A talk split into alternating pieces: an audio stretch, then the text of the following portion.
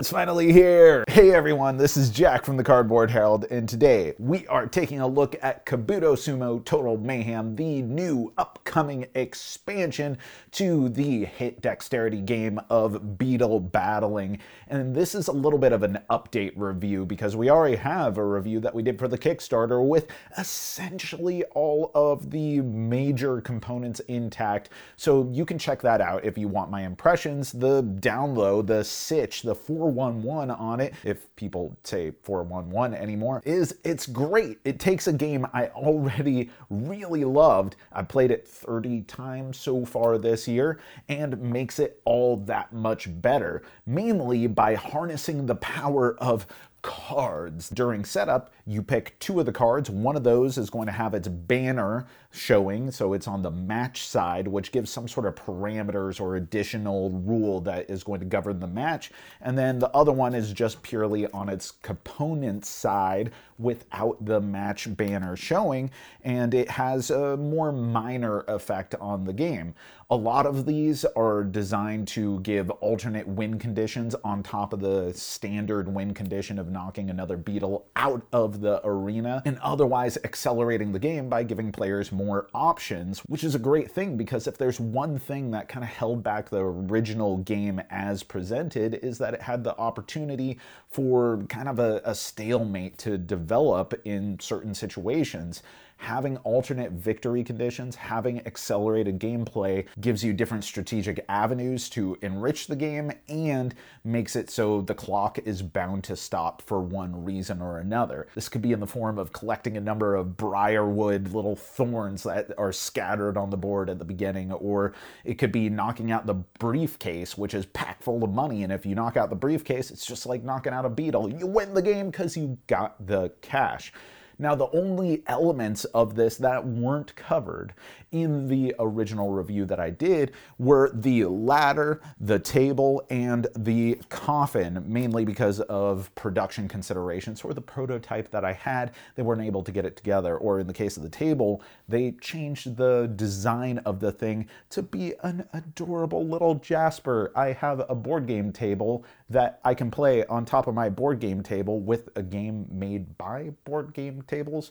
It's pretty meta when you think about it, but all three of these things are thoughtful and interesting and nuanced and bring a load of flavor to this game. The table, whenever someone knocks it over with a piece, man, they cause the thing to collapse on someone's head and you win the game. The coffin collects pieces that are knocked off the table, ultimately allowing you to get more pieces from the supply, or in the case of playing on the match side, the coffin allows you to access a boatload of pieces that aren't in the game, making for a really mayhemic experience. Is mayhemic a word? I'm not sure. Uh, an experience chock full of mayhem.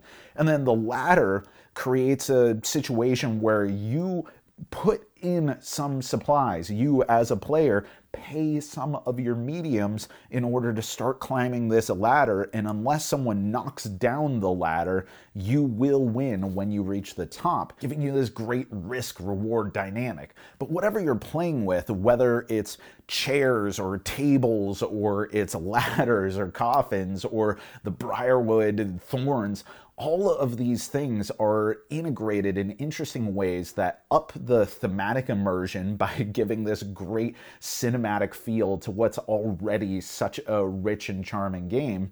It increases the strategic avenues through which you can interact, and it provides a great amount of variety to the game, all of which is done without having too much overhead. I mean, I will say that some of them have pretty abrupt impacts on the game. I mean, the table, if handled right, can end a game in just a couple turns. And then the ladder, when not played on the match side, allows you to push in one of your standard pieces with this bad daddy, which is a huge amount of leverage and can disrupt just about anything.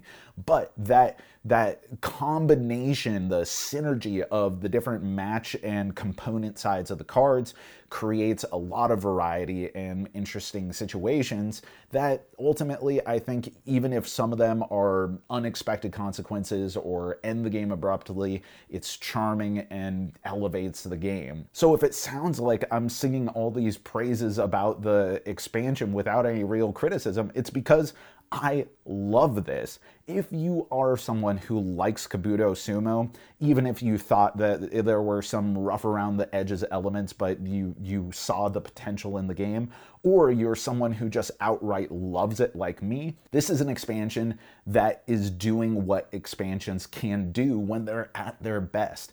It emphasizes the best elements, it makes up for some of the worst elements, and feels organic to the game as designed. That's our review, but let me know, what are your favorite expansions and what are your favorite insects? Because, yo, it's Kabuto Sumo. We gotta talk about that. Put it in the comments below. And as always, thanks for watching, thanks for supporting, thanks for being an awesome community.